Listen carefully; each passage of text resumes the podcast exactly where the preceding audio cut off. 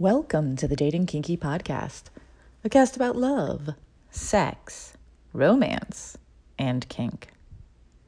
I saw a post on social media a week or two back that said, I want a healthy relationship with toxic relationship sex. And I cringed. I fucking hate that trope. Hate it.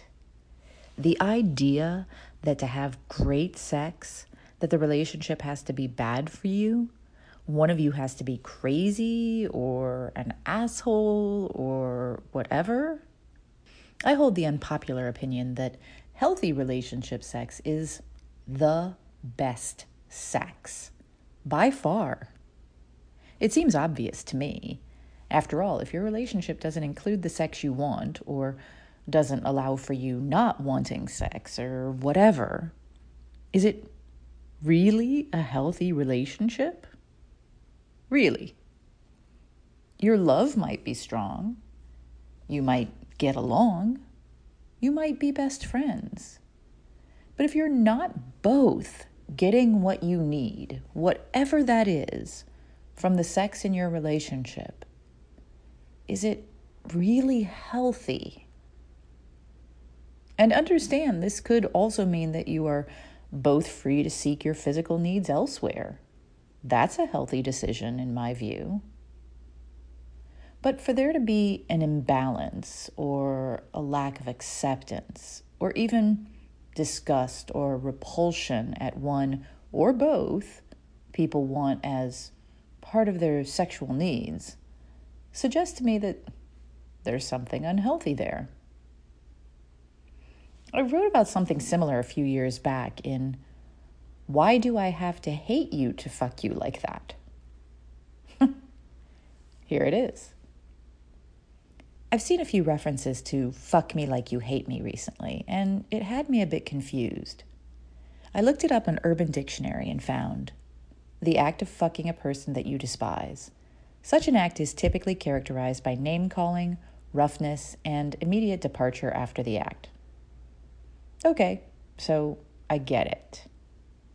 But I wouldn't fuck someone I hate. Ever. I would fuck someone I love roughly and call them names, degrade them, bite them, hurt them, control them, and even sometimes leave immediately after. In fact, I would only fuck someone I love that way because I know how much they crave it and need it from me. And that kind of power trip gets me off when I'm really, really into someone. Like, really, really. Like, I gotta love the everlasting shit out of them to take them hard and brutal and leave marks on their body and soul that will last for days. Uh, that's just me. So instead of a hate fuck, I would just call it making love. to me, a healthy relationship covers all my needs for sex the pure and sweet sex, the maintenance sex, the rough and nasty sex, the silly, full of laughter sex, the experimentation, sciency type of sex, the stranger danger sex, and so on. And that makes it amazing and delicious and good.